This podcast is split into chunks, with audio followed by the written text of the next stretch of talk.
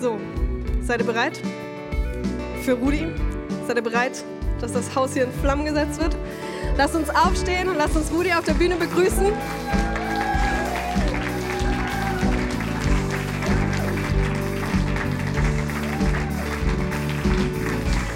Ich glaube, hier sind ein paar Leute, die dich noch nicht kennen. Nachher, äh, nachher wird der Applaus noch mal ungefähr zweimal so stark sein. Hey, Rudi hat diese Church äh, 25 Jahre lang geleitet und dann die Leiterschaft an seinen Sohn abgegeben. Und es ist so genial von ihm zu hören, wie hat Debbie heute Morgen gesagt, er hat schon lange nicht mehr gepredigt, er hat sich das ganze Gold angestaut. Also zückt eure Notizbücher und bereitet euch auf eine gute Predigt vor. Okay, dann nimm erstmal Platz. Ja. Ich freue mich riesig, wieder predigen zu dürfen und äh, mit euch das weiter zu teilen, weiter zu geben, was Gott in meinem Leben getan hat. Ja, warum ich äh, hier bin und äh, warum ähm, ja, immer noch diese Leidenschaft da ist nach 40 Jahren pastoralen Dienst. Ja, also jetzt 42 Jahre schon. Und äh, es ist einfach so, dass Gott mit uns Geschichte schreiben will und dass er mit uns Geschichte schreibt. Und äh, wenn wir das begreifen, ändert sich unser ganzes Leben. Denn dann äh, merken wir plötzlich, ey, äh, mein Leben hier auf Erden macht Sinn hat eine, ein, eine Zielrichtung. Äh, es ist wert, es zu leben. Ja, äh, es ist ganz tragisch, äh, so zu leben, dass man nicht weiß, was morgen geschieht oder es ist mir doch total egal oder ich habe überhaupt keinen Bock. Und diese ganzen Sachen, wo die Gesellschaft uns heute dahin führt. Und so möchte ich heute Morgen über dieses Thema reden. Deine Geschichte zählt weil Gott mit deiner Geschichte Geschichte schreiben möchte. Wow. Er benutzt das, was du erlebt hast, um äh, Gutes zu machen. Ja, äh, wir haben äh, bei uns ähm, zu Hause hinten einen Misthaufen, Pferdemisthaufen, ja, und wenn man ihn so betrachtet, ist er richtig stinkig, ist er richtig unappetitlich. Aber wenn wir es in der Erde hineinbringen und es dort hinbringen, wo es hingehört. Wow, unsere Pflanzen, die wachsen so was Tolles, ja. Und so unser Mist, den wir geschaffen haben, verwandelt der liebe Heiland in einen super Dünger für diese Welt. Also, deine Geschichte zählt. Lieber Heiland, ich bete von ganzem Herzen, dass du uns offene Herzen schenkst, Herr, wir danken dir für die Geschichte, die wir bis jetzt geschrieben haben und legen sie in deinen Händen, legen sie einfach dir zur Verfügung, Herr, damit du wirken kannst. Also bitte ich, dass jedes Wort, was gesprochen wird, uns ermutigt, uns aufbaut, uns Hoffnung schenkt und uns eine Entscheidung schenkt, Herr, einfach da zu sein für dich. Wir preisen dich dafür. Amen. Unser Pastor Felipe, der ist heute in Wintertour und predigt oder hat in der, hat, hat er schon? Hat in der ICF in Wintertour gepredigt. Und so, wenn er weg ist, dann muss ich schon mal hüten. Ja, er war letztens äh, in Israel mit Debbie, da durfte ich Kinder hüten. Und jetzt ist er dort und predigt. Jetzt darf ich hier äh, predigen. So, was man als Papa oder Opa macht. Aber eben, viele von euch kennen mich überhaupt nicht. Ja, es war für mich ein bisschen seltsam, als ich zwei Jahre in Chile gewesen bin und dort eine Gemeinde gecoacht habe und wieder zurückkam. Und das ist doch meine Gemeinde. Und dann kam ich auf euch zu und sagte, wow, schön, dass du da bist. Und mehr von, ein von euch schaute mich und sagte, wer bist du denn? Ja, klar, ihr kanntet mich nicht und äh, jetzt kennt ihr mich, aber ihr kennt überhaupt nicht, ihr wisst nur so. Ich werde euch ein bisschen von meiner Geschichte erzählen. Ja, und äh, Vorhin war ich sehr vorsichtig, weil meine Frau noch da war. Aber äh, jetzt, äh, ne, er erzählt nur dasselbe. Gut. Aber was ich weiterbringe, weitergeben möchte, ist, wenn Gott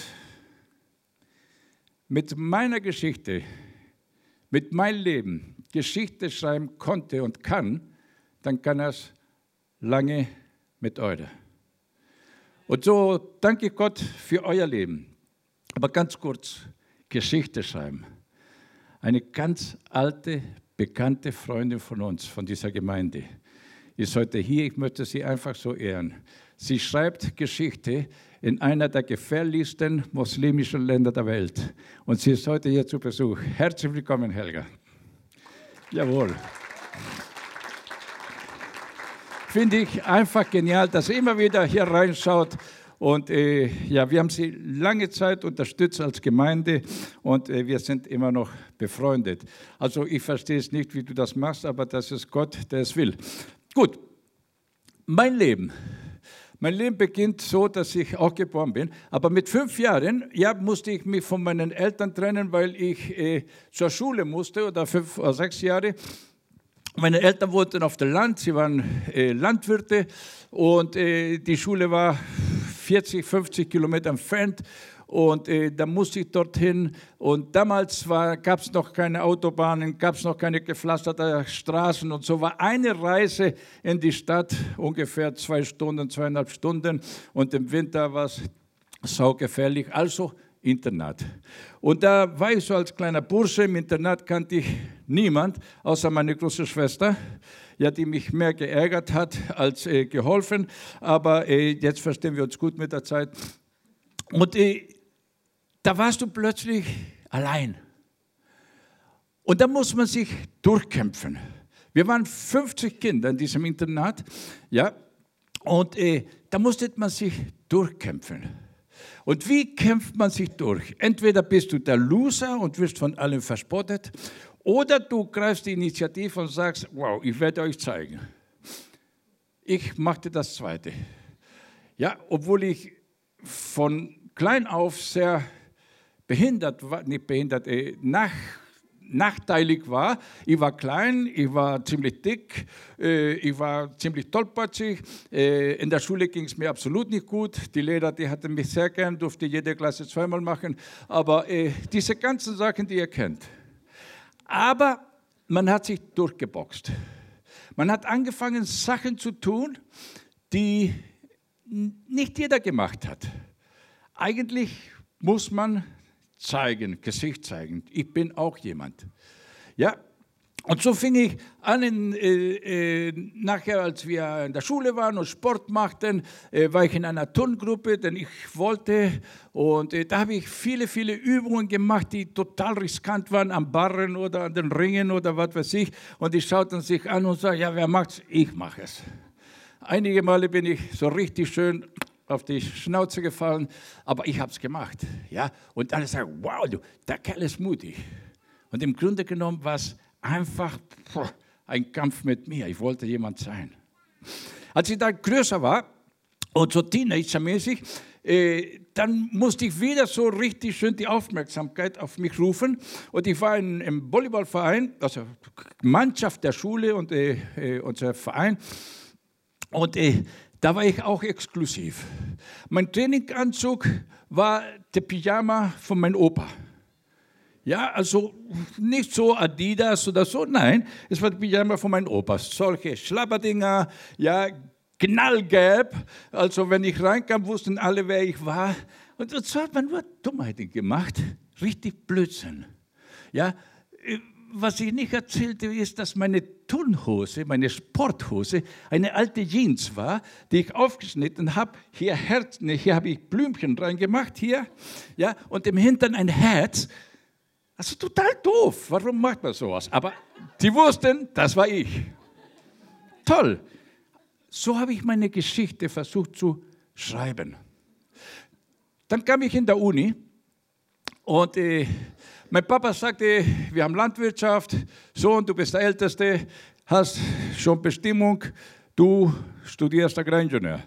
Sagte, okay, war nicht so, was ich unbedingt wollte. Ich liebe die Landwirtschaft, ich liebe alles, was mit diesen Sachen zu tun hat, aber es war nicht so mein. Aber ich habe Land, Agraringenieur studiert und als ich im Studium war, dachte ich, wow, das ist die Chance. Und dann habe ich es mir so vorgestellt, ich werde Großunternehmer, die Landwirtschaft meines Vaters, die werde ich verdoppeln und ich werde Angestellte haben und ich werde dies und dies. Wow, habe ich geträumt. Und in dieser ganzen Träumerei, plötzlich fange ich an, mit meiner Frau, mit meiner Freundin damals zusammenzugehen, obwohl wir uns schon kannten. Und äh, da habe ich gesagt, okay. Und in dieser selben Zeit kam ich im Gottesdienst. Ich war immer im Gottesdienst, jeden Sonntag, total fromm mit meinem Papa. Und an dem Tag sagte der Pastor, wir werden ein Hörspiel hören. Und da war das ein Hörspiel von der Arche Noah. Und äh, dann berichtet dann die, so wie, wie wir die Arche Noah-Geschichte kennen. Ne, 120 Jahre hat er gepredigt und blind und her und das andere und dies und keiner wollte hören. Und äh, dann hieß es am Schluss, und es kam die Zeit und Gott schloss die Tür. Und dann hörte ich so die Tür im Hörspiel. Und ich bin draußen geblieben. Meine Geschichte war zu Ende.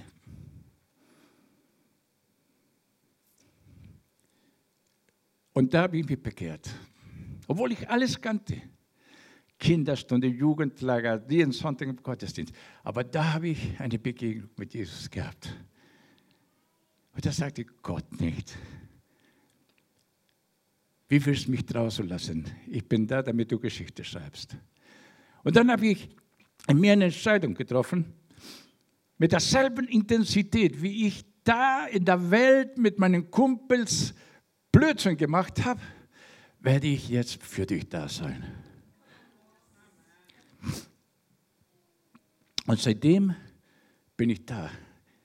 Wir fingen in der, in der, Gemeinde eine Jugendgruppe an. Wir fingen äh, viele Sachen neu zu organisieren. Und irgendwann kam der Ruf hier äh, nach Deutschland. Als ich diese Entscheidung traf, geschahen zwei Sachen, die beeinflussend waren. Die erste, mein Papa sagte, Junge, Du hast beschlossen, Pastor zu werden. Du hast beschlossen, arm zu bleiben. Wow. Also nur wer Landwirtschaft hat und wer viel Geld, das reicht nicht. Du hast beschlossen, arm zu werden. Und zwei Wochen später fragt er wieder, willst du wirklich Pastor werden? Ja, ich will, will wirklich Pastor werden. Ich gehe. Die zweite Sache ist, dass gerade in dieser Zeit ein Nachbar, ein auch ein Großunternehmer, den traf ich so und sagte, wow, ich, ich, ich will dich schon lange treffen. Ja, wieso denn? Sagt er, du, ah, ich bin alt, ich habe einen Herzinfarkt gehabt, äh, ich bin müde, meine Landwirtschaft weiter zu, zu, zu bebauen. Und sagte, hier ist der Schlüssel von meiner Landwirtschaft. Wir haben ein paar hundert Hektar Land mit ein paar hundert Rinder drin. Sagt er, hier ist der Schlüssel 50-50, Junge. Wow, ich wollte doch reich werden. Mein Papa sagte, du bist arm. Was dann? Aber da war diese Kraft Gottes, sagte ich, ah, schade, du bist zwei Wochen zu spät gekommen. Ja, sagte, hast ein besseres Angebot? Ja, welches? Ich werde Pastor. Hey, Gott will Geschichte schreiben. Und so ist es, dass wir unsere Geschichte schreiben und diese Geschichte ist ein Spiegelbild von dem, was wir glauben, was wir denken, was die Leute uns gesagt haben, was gut ist. Und wir denken, dass das das Richtige ist und wir bauen darauf auf. Einige glauben, dass wenn sie heiraten, wow, sich alles erfüllt. Ich bin verheiratet. Andere denken, dass wenn sie Kinder haben, der Eheglück perfekt ist. Okay, sie machen sich Bilder, wie es sein könnte. Ja, und äh, ein, ein Freund von mir sagte, ich erziehe meine Kinder, damit sie nachher meine Rente zahlen. Und von dem, was sie verdienen werden, müssen sie mir so und so viel zurückgeben. So ein Blödsinn, nicht? dafür hat er Kinder gehabt. Vier. Also, ne? Am Schluss hat er sich scheiden lassen und die Kinder sind da und der ist woanders. Egal. Aber einige denken, Kinder ist es. Andere sagen, wow, wenn ich mal viel Geld habe, dann wird es mir gut gehen. Dann kann ich meinen Traum erfüllen. Dann schreibe ich Geschichte. Okay? Ich habe beschlossen, arm zu sein. Wir haben Mythos und wir gehen den nach. Wir, wir, wir denken, dass das ist, dass wir das erreichen wollen, was in unserem Inneren ist. Denn jeder von uns hat eine Sehnsucht. Jeder von uns ist hier, weil er angesehen werden will. Er will von einem Mädchen behimmelt werden, ein Mädchen will von ne, ein Junge mm, umworben werden. Wir wollen der Beste in der Arbeit sein. Hey, wir wollen Chef werden. Der andere hat die, die Beförderung gekommen, ob, bekommen, obwohl ich viel besser bin. Jeder will jemand werden. Und das treibt uns dahin, unsere Lebensgeschichte so aufzubauen, wie wir denken, dass es ist.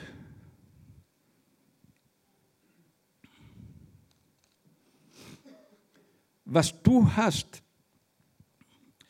was du denkst, was du glaubst, das ist, was deine Geschichte schreibt.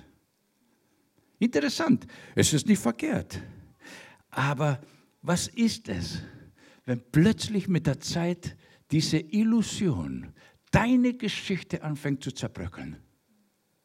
Was ist, wenn deine Ehe gar nicht so prickelnd ist, wie sie war? Ein Humorist sagte, ich kann nicht anders. Ich habe eine erotische Teenie geheiratet und jetzt habe ich eine neurotische Frau, Mutter von vier Kindern. Es hat sich alles verändert.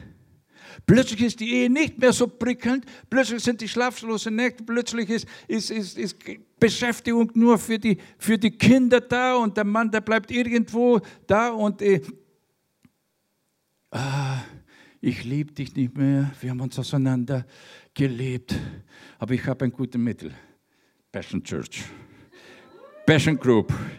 Ehewerkstatt. Wir haben einige Ehe, Ehe, eben, eben, Gruppen da. Geh da hinein und werde wieder prickeln. Aber was ist, wenn dein Geschäft plötzlich nicht mehr geht? Wenn plötzlich so eine Inflation kommt, wenn plötzlich ein, eine Wirtschaftskrise kommt und dein Geschäft den Bach runtergeht? Wenn plötzlich die Aufträge nicht mehr da sind. Wow, wo ist da dein Traum? Wo ist deine Geschichte? Viele können damit nicht umgehen und viele beenden die Geschichte da. Viele beenden sie, weil sie keinen Ausweg mehr finden, weil, sie, weil die Geschichte plötzlich nicht mehr weitergeht. Was ist, wenn, wenn, wenn dein Ehemann oder deine Ehefrau plötzlich fremd geht? endet die Geschichte deiner Ehe. Nein, sie endet nicht. Denn Gott schreibt Geschichte und die Ehe ist eine Sache Gottes. Also lass Gott in deiner Ehe hinein und du wirst sehen, dass es weitergeht. Und wie ist es mit deinen Kindern? Ich werde euch was verraten. Wir haben vier. Ja, je älter sie sind, vernünftiger werden sie. Also ist es toll, ist es toll, kleine Kinder zu haben. Ja, in, in der Mittelzeit, so ungefähr 10, 15 Jahre, muss man sie ziehen lassen und dann werden sie total anständig. Dann wollen sie sogar bei Papa leben. Ne? Ja, und äh, als Felipe und Debbie aus Australien kamen, sagte ich, du, wir kaufen uns ein Haus und da leben wir alle so. Nein, bloß nicht, wir wollen uns... Und plötzlich sagen wie war das mit dem Haus? Und wir leben jetzt zusammen. Ne? Finde ich genial. Also Leute, halt durch. Also Gott will Geschichte schreiben, auch mit deinen Kindern. Du als Vater, du als Mutter. Es geht weiter. Wow. Sind wir dabei? Gott will es. Also bitte. Ich möchte euch heute eine Geschichte weitergeben oder einen Mann betrachten. Das ist keine Geschichte, sondern eine, eine Lebenserfahrung von einem Mann, der Saul hieß. Saulus, nicht Saul. Saulus. Saulus von Tarsus kennen wir alle, oder? Weiß jemand nicht, was Saulus von Tarsus war? Ich, das wirst du gleich mitbekommen. Saulus von Tarsus war ein Mensch, der äh, in Sizilien, in Tarsus geboren ist und dass er nachher nach Jerusalem ist und äh, dann wurde er irgendwann der größte Apostel der ganzen Geschichte. Aber Saulus hat ein riesiges Problem. Sein Name und seine Geschichte hatten nichts mit zu tun. Saulus bedeutet groß, erhaben, erfolgreich. Der erste König in der Geschichte Israels, wie hieß er? Saul. Und da steht in der Bibel, und Saul war ein ganzer Kopf größer als das Volk. Wow, das war ein König. Und jetzt kommt Saulus, die Mutter, hebräisch, sagte, wow, mein Sohn wird der Größte, wird der Beste. Und es wächst so was ganz Komisches auf. Er war klein, er hatte Augenprobleme, sagt uns die Geschichte. Er konnte gar nicht gut laufen. Er hat einen Charakter unter aller Kanonen. Also Saul, Saulus und Paulus und Saulus, was ist denn das? Aber Saulus sagte, kein Problem, das löse ich. Er ging nach Jerusalem, beste Schulen, beste Universitäten. Er war ein Gelehrter im Alten Testament und den ganzen Regeln, die es da in dieser äh, äh, Zeit gab. Er war bei Gamaliel einer der angesehensten Professoren, die es damals gab. Ja, war er Schüler. Er kannte die, die, das Alte Testament hin und her. Er wusste alles, die ganzen Gesetze bis zum letzten. Wow. Das hat er mit dem anderen einfach übertriumpft. Außerdem war Saulus ein Unternehmer. Er fing an, Zelte zu machen. Zelte war früher nicht so, okay, wir machen eine Jote für die Rollranger, sondern Zelte war, wo sie drin gewohnt haben, die Nomaden, Nomaden und, und, und, diese ganzen Leute. Und er hatte ein Unternehmen, er hatte Mitarbeiter. Also er war ein intelligenter Typ, ein erfolgsreicher Typ. Außerdem sprach Saulus vier Sprachen, Lateinisch, Hebräisch, Griechisch und Aramäisch. Wow, er wusste alles. Wow, der war kühl. Egal wie groß oder klein ich bin, wie ich aussehe, aber ich bin jemand. Und dann lesen wir von Saulus, dass er in diesem ganzen Wissen, was er hatte, er war so intelligent, er wusste so viel, anfing, die Christen zu verfolgen. Die Menschen, die an Jesus Christus glaubten. Denn er kannte die Tora und er sagte, es ist doch nicht möglich, dass jetzt äh, diese Menschen anfangen, den zu beherzigen, den zu verkündigen, Leidenschaft für jemanden zu haben, der es gar nicht ist. Denn der Messias sollte kommen, der König sollte kommen, der uns errettet wird, und der kam nicht. Der ist ein Typ am Kreuz gestorben. Das ist doch nicht der Messias.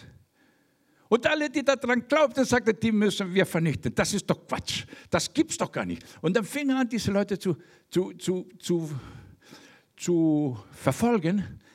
Nicht, weil er böse war, sondern weil er überzeugt war, dass die anderen verkehrt waren. So ungefähr wie heute die ganzen Politiker gegen die AfD sind. Vielleicht ist es richtig nicht, aber so ungefähr. Sie hetzen die. Und er bekam Ansehen bei den Leuten. Als Stephanus, der erste Christ, der gesteinigt wurde, öffentlich, stand er dabei. Und er hielt noch die Wäsche vom Stephanus. Wow, ich bin dabei. Alle haben gesehen, wow, Saulus war dabei. Schau dir. Und er holt sich Freibriefe und sagt, ich gehe jetzt nach Damaskus. Und ich werde die Leute dort verfolgen. Ich hole mir alle zurück, die da äh, irgendwie an, äh, am Weg sind und äh, an Jesus Christus glauben.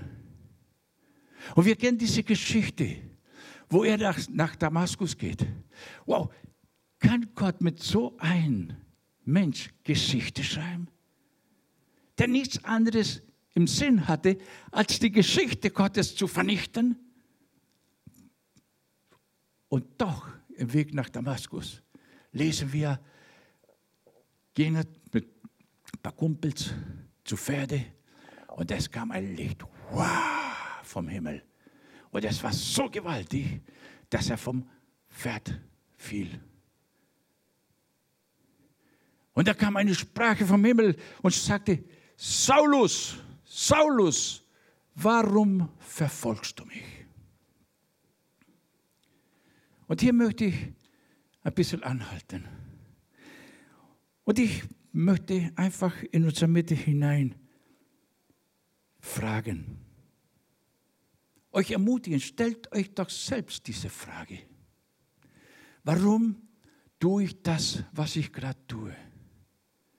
Warum bin ich so skeptisch der Kirche gegenüber? Warum bin ich so skeptisch Jesus Christus gegenüber? Warum verfolgst du mich? Wenn wir mit jemandem sagen, kann ich mit dir beten? Super. Glaubst du an Gott? Klar. Ey, aber du musst wiedergeboren durch Jesus Christus. Nee, ich verfolge Gott. Ich glaube nicht das, was wirklich ist. Und so stellt Gott dir diese Frage, warum tust du das, was du tust? Was glaubst du, was dir das geben wird, was du tust? Wer hat dir gesagt, dass das, was du tust, richtig ist? Wir haben so viele Einflüsse und trotzdem mitten da drin, ja, kommt Jesus und begegnet dich. Vielleicht bist du gerade in deinem Weg, irgendetwas dich zu rächen, etwas anderes zu tun, um jemand oder dein Recht zu erhalten. Vielleicht bist du da und Jesus begegnet dich heute und sagt, ey, was machst du?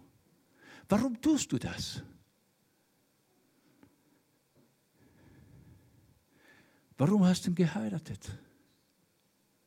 Nur um ein Eheschein zu haben und äh, einfach es rechtlich oder, oder, oder äh, Autorität über deinen Ehepartner zu haben, mit ihm offiziell zu streiten.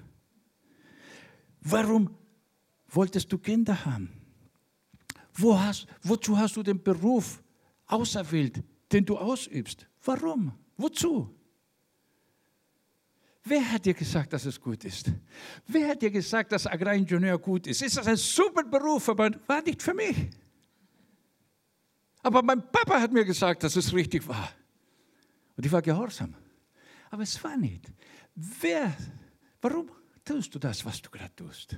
Es ist eine interessante Frage, aber alles, was du von dir aus tust, wo du einfach, einfach hineinlebst, sind deine Glaubens- Gedanken, das, was du glaubst, was für dein Leben gut ist. Hast dich gefragt, warum du oft frustriert bist und lebst? Hast dich gefragt, warum du oft niedergeschlagen bist, sogar depressiv bist? Hast dich gefragt, von wo kommt es? Gott will mit dir Geschichte schreiben. Gott will, dass dich begegnen. Und heute ist diese Zeit für dich. Interessant ist, dass Jesus Christus da den äh, Saulus begegnete. Und er sagte, wer bist du denn? Wer bist du? Und das war eine Klatsche für Saulus. Denn der, den Saulus vernichten wollte, den, den Saulus ausradieren wollte, er kommt und sagt, ich bin Jesus, den du verfolgst. Wow! Ich bin Jesus, den du verfolgst.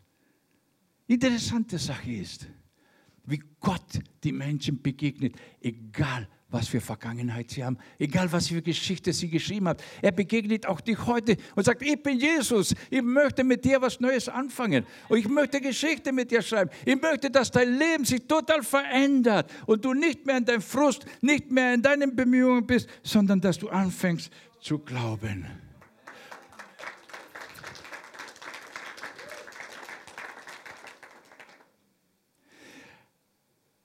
Als Jesus sich da offenbarte, sagte er zu Saulus, Saulus, jetzt steh auf und jetzt tu, was ich dir sage. Wow. Saulus hat immer gemeint, das muss geschehen, das soll, ich habe das sagen. Und plötzlich kommt immer über ihn, größer als ihm, der, den er nicht auslöschen konnte. Er meldet sich zur Stelle und sagt, ich bin der Herr, ich bin der König, ich bin der Messias, ich habe in dein Leben was zu bestimmen, jetzt tu, was ich dir sage. Liebe Geschwister, liebe Freunde, wie viele von uns tun das, was Gott möchte? Was er sagt. Wir haben so viele Ausreden, aber er sagt, tu jetzt dieses. Und ich finde es genial, ja, dass, äh, dass Saulus hinging, ja, und er war blind und diese ganzen Sachen. Und in derselben Zeit redet Gott zu einem Mensch, der Ananias heißt. Und dieser Ananias war ein gläubiger Typ, auch in Damaskus. Und Gott redet zu ihm und sagt, Ananias, da hinten in, in, im Haus vom Judas, glaube ich, hieß er, ja, äh, da ist ein, da ist Saulus. Geh zu ihm und bete. Und Ananias schaut an, sagt, Gott, bist du sicher? Ich organisiere hier die Unterweltkirche, denn er kommt und will uns alle vernichten. Wir organisieren die, die Passion Groups, damit wir hier aus der Gemeinde verschwinden und dass er niemand findet. Und ich soll jetzt zu ihm. Ja, du sollst zu ihm. Was für Auftrag. Was für Liebe Gottes. Und dann lesen wir, dass hier Ananias dahin ging und hier geschah was ganz Tolles. Typisch Passion Church. Typisch. Ananias geht darüber und sagt, du Saulus, Gott schickt mich hierher. Und er will, dass ich mit dir bete, weil er was Großes mit dir vorhat. Und du bist heute hier und Gott schickt uns, dass wir für dich beten, weil Gott was Großes mit dir vorhat. Und in diesem Moment legt Ananias die Hand auf Saulus und er wurde sehend. Er konnte wieder sehen. Und er konnte sehen, dass seine Geschichte nicht die Geschichte von Jesus Christus war. Er konnte sehen, dass sie eine Veränderung war, eine Erlösung von dieser Macht, die ihn getrieben hat, das Evangelium kaputt zu machen, getrieben von Satan, von seinen Mächten, von dem, was die Menschen sagten. Und jetzt sieht er die Liebe Gottes. Wie gewaltig. Und er sah wieder und er nahm es an. Er glaubte an diese Erlösung von Jesus Christus. Er wurde voll Heiligen Geistes. Er wurde mit dem Heiligen Geist getauft. Er bekam Kraft vom Himmel. Und das ist das Tolle. Wie bei uns. Wer hier hineinkommt, das ist eine große Familie. Und dann Ananias sagte, Bruder Saulus, nicht du, was willst du, du Kerle, Bruder wenn du hier hereinkommst, bist du Bruder und Schwester. Wenn du heute Christus, Jesus Christus annimmst, wenn du ihn lässt, in dein Leben Geschichte zu schreiben, ey, dann bist du plötzlich eine Schwester oder ein Bruder von diesem alten Pastor hier. Wow, und wir können uns umarmen und uns freuen, dass wir zu seiner Familie gehören. Und das ist, was Jesus will. Und noch mehr. Paulus oder Saulus ließ sich taufen. Wie bei uns. Wenn du in unsere Familie hineinkommst, er lässt sich taufen. Nicht, weil es ein Ritual ist. Nein, er lässt sich taufen, weil da was Gewaltiges geschieht. Da geschieht etwas, was Saulus da erlebt hat. Das alte Leben ist vorbei. Mein Leben begrabe ich in dem Wasser der Taufe. Mein altes Leben existiert nicht mehr. Saulus existiert nicht mehr. Und ich stehe auf in der Kraft des Herrn Jesus Christus. Diese selbe Kraft holt mich wieder zum neuen Leben, zu einem neuen Leben mit Gott. Amen. Vom Saulus kommt ein Paulus raus. Und wisst ihr, was Paulus bedeutet? Klein Klein. Demütig. Einfach so. Und das begriff Paulus und sagte, nicht ich lebe, sondern Jesus Christus lebt in mir. Nicht mein Leben ist die Geschichte, sondern die Geschichte Jesu Christi, die in mir ist. Das ist die wahre Geschichte. Liebe Geschwister, deswegen sind wir als Familie in Deutschland über 25 Jahre, fast 30 Jahre, weil Gott uns berufen hat, Geschichte zu schreiben, unsere Familie zu verlassen, unser Land zu verlassen, alles zu verlassen, um hier Geschichte zu schreiben, damit du und du es auch kapierst, es auch hörst, dass Jesus mit dir Geschichte schreiben will. Er liebt dich. Und nach der Taufe gefällt mir so sehr, ist Saul Paulus nicht gleich abgehauen, sondern er blieb in der Passion Group in Damaskus. Und er wurde aufgebaut. Nur in Gemeinschaft gibt es Veränderungen. Ja, nur in Gemeinschaft. Also, liebe Geschwister, komm in einer Passion Group, sei dabei und werde aufgebaut.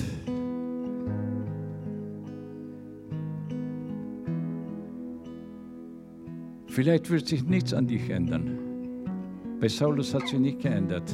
Er war immer noch kaltkopfig, hatte immer noch Probleme an den Augen. Er hatte immer noch ein schlechtes Charakter. Aber als er dafür betete und sagte, wie lange soll ich noch aushalten, dann sagte Jesus zu ihm, Paulus, lass dir meine Gnade genügen. Ich bin in den Schwachen mächtig. Und wenn du kämpfst, dann lass dich an der Gnade Gottes genügen. Er ist mächtig, er führt dich, er treibt dich, wie Saskia es in Römer 8 gelesen hat. Liebe Geschwister, liebe Freunde, lass uns aufstehen und lass uns einfach, wenn Gott zu dir heute gesprochen hat, wenn er dich begegnet ist, dann frag dich, warum tue ich das? Halleluja. Ich möchte für die beten, die heute ganz bewusst sagen, hey, interessant, ich habe meine eigene Geschichte geschrieben. Ich habe so festgehalten. Ich, ich, ich gebe so viel Geld, so viel Energie in dies und jenes, um etwas zu erreichen, jemand zu sein.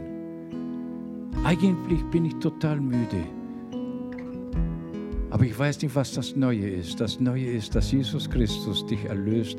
Er ist für dich gestorben, am Kreuz gehangen. Und er hat deine Sünden, deine Schuld, deine Last genommen, damit du frei bist, um Geschichte zu schreiben. Ist jemand hier heute Morgen, der sagt, wow, ich möchte Geschichte schreiben? Ich möchte Geschichte schreiben. Toll. Leute, es sind noch mehr. Die Passion Church ist dazu berufen, um hier in der Ortenau Geschichte zu schreiben. Du bist in der Passion Church, weil Gott dich benutzen will, um Geschichte zu schreiben. So, alleine wirst du es nicht schaffen, aber gemeinsam werden wir die Welt verändern. Die Bibel sagt, einer schlägt zwei oder zehn und zwei schlagen tausend. Und so lass uns einfach gemeinsam dabei sein und sagen, lieber Heiland, komm, komm in mein Herz verändere meine Situation. Vater, ich preise dich von Herzen, dass du mit uns, mit dieser Gemeinde Geschichte schreiben willst. Halleluja. Halleluja. Amen. Lass uns ein Lied singen und Saskia wird uns hineinführen in einer Begegnung mit Jesus Christus. Dass du auch eine Entscheidung triffst, diese Stimme zu hören heute und ihr nachzufolgen.